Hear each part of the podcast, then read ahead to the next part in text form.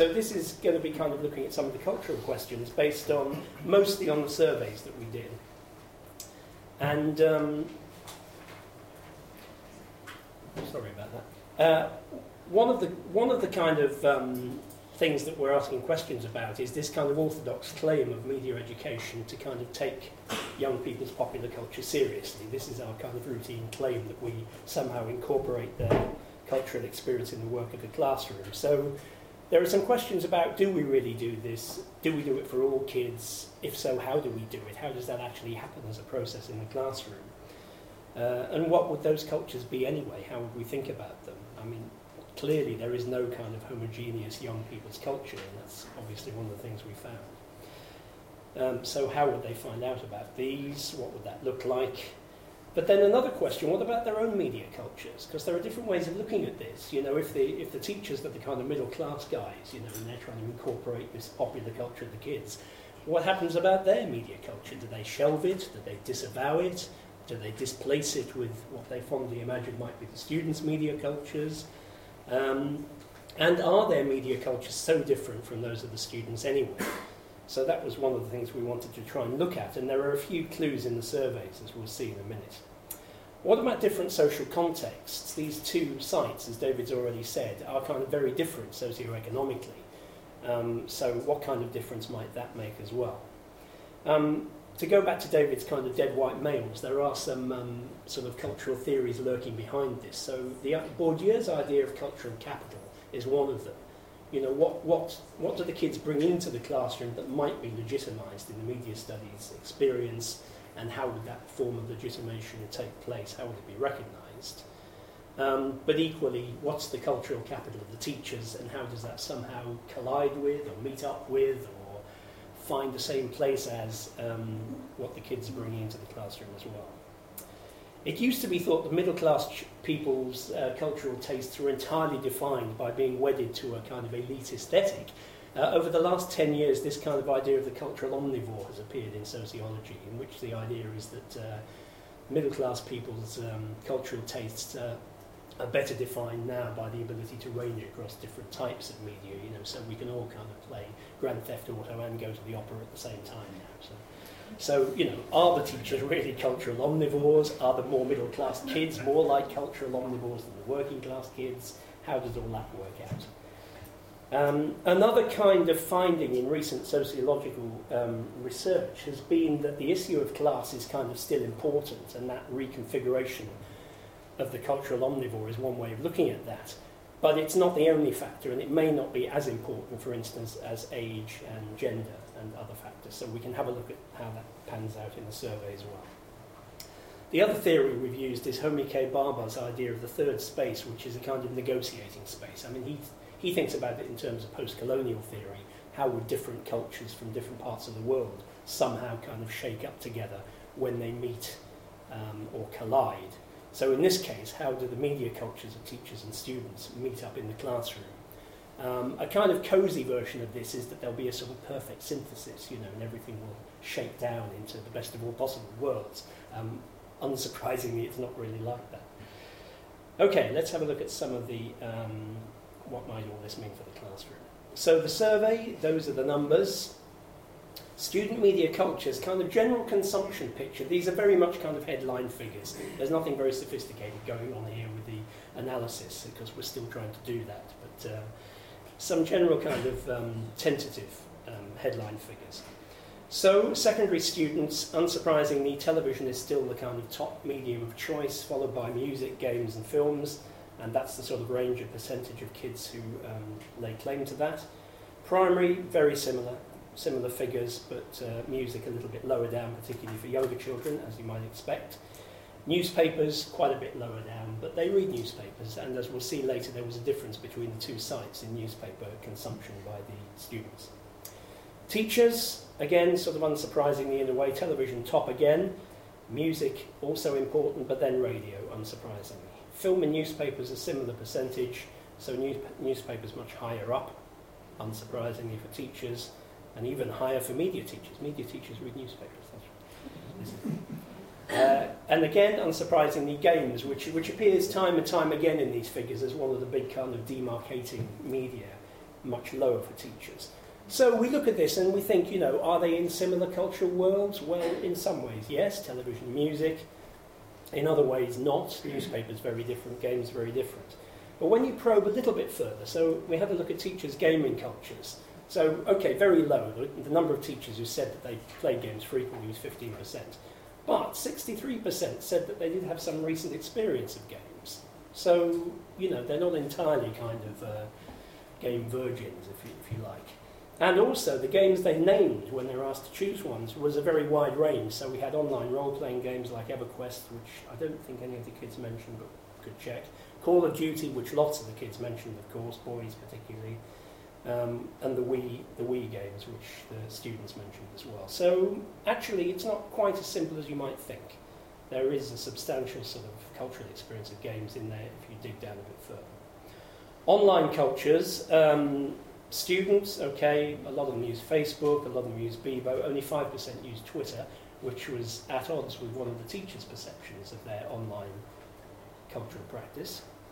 Primary kids, um, for the younger kids, CB, CBBC, YouTube were kind of dominant, and then as we went up the age range towards 11, Facebook began to appear much more prominently, and Club Penguin, the uh, virtual world that uh, Jackie's written a lot about for older primary students. Teachers, unsurprisingly, I mean, they all use the internet, of course, almost all. Unsurprisingly, more for kind of functional, um, personal purposes, shopping, banking, and so on. But still, 43% use social media. Facebook again. And um, there were some references in the interviews to their use of social media as well. And in some cases, they're surprised that the uh, they're surprised at the students surprised that they used the same social media. Oh my God, the teachers on Facebook, I think was the word. um, in terms of making their own media, we were kind of interested to explore whether people really do make their own media in line with kind of recent rhetorics about uh, everybody becoming a kind of prosumer, or whichever of those portmanteau words you prefer. Um, the students, there's a lot of this 43% primary, 87% say they make some kind of film or other, but it was hard to tell what these were, and our instinct was that these were kind of largely unedited, fairly simple kind of camcorder stuff, so probably not complex film editing. Photos, music mixes, websites, all kind of predictable in a way. Making a computer game was very high for secondary students, but we think that's because both of these schools have um, our excellent Mission Maker software on their uh, network, so they will stay there after school, particularly in, the, in one of the sites, busily making computer games. Teachers, um, rather less of this, but still some substantial kind of making of stuff. Um, there was a sense with quite a lot of this stuff that it didn't necessarily meet up with what the teachers did in the classroom. So there was one art teacher, for instance, who made her own animations and uploaded them online, but, but didn't do that kind of animation work in her art class with students. So some making, but it, it's probably rather less than some of the recent rhetorics suggest. Social gaps, so comparing the two sites in relation to our kind of question about whether social class was still important, whether it was as important as factors like age and gender. So there was greater, um, one of the kind of marked things was again to do with games. I mean, quite, quite substantially greater game console ownership in bedrooms in the less affluent area than in the more affluent area. Um, and this is a kind of pattern that's been going on for a long time now, so it's interesting to see that it's kind of still, still there. Um, a little bit more PC or computer ownership in bedrooms in the more affluent area, but not perhaps not terribly significant in terms of percentages. Uh, more newspaper reading in the less affluent area, actually across the board. Uh, these were largely tabloid um, titles when we looked at the preferences. So, you know, more, more literate in many ways. Um, students' own media, this was kind of interesting. It was on their own reporting, their own media in schools was more widely tolerated in school than in the more affluent area. So bringing in mobile phones and games and so on seemed to be more widely tolerated. Um, so there was a bit of a sense then of a slightly bigger gap between the teachers' um, media cultures and the students in the less affluent area particularly around things like newspaper choices and game choices. So, just to take one example of taste, again, games. I'm sorry to keep picking on games here, but it, it, it does throw up some of the bigger contrast, and I'm interested in games. I'll get round to the other stuff eventually. Um, these were quite interesting. So, tastes and preferences. So, in the more affluent site, okay, the top choices for primary school students for games were Club Penguin, Lego, Okay, those were the two big numbers. After that, it became very niche, just one or two, one or two students. Whereas in the lef- less affluent side, the top choices for primary was Grand Theft Auto and Call of Duty. Um, now, Call of Duty has popped up in a couple of projects I've been involved with recently as a kind of huge gaming discourse among primary school boys. So something interesting is kind of going on there. But uh, the interesting thing here is there's such a marked difference between the two sites, I think. At the same time, however, there are a lot of shared tastes as well. So FIFA is a very popular one, Sonic, Mario, Ben 10, common across both sites and all four primary schools. So, you know, some differences, but a lot of shared ground as well. Oops, wrong one. However, to go back to our, our kind of recent sociological theory idea, gender does appear to me to be more significant. So you look at the boys' choices in primary schools FIFA, Lego, Call of Duty, Grand Theft Auto, Mario Kart, Girls, there's only one common thing, and it's Mario Kart. So there's a little research project there for somebody, maybe. So Club Penguin, The Sims, Dress Up Games, CBBC. So the gender differences look actually rather more stark than the, than the if these are class differences. And then age, again, very marked. So six-year-olds, Ben 10, CBBC, CBeebies, Mario Kart, Sonic. 11-year-olds, Grand Theft Auto, Mario Kart, FIFA, The Sims, Call of Duty, Modern Warfare 2, I think. So, you know, we, we can say, as these recent sociological kind of theories suggest, that class is still significant. I'm thinking about, you know, if teachers have to take this into account when they're thinking, what are we looking for when we're trying to find out, do our own research on what these media cultures are that we're trying to kind of bring into the classroom, what patterns might be useful for them to look for. Okay, so class is still important, but age and gender are possibly more important. Okay, so social gaps, games and newspapers I've mentioned.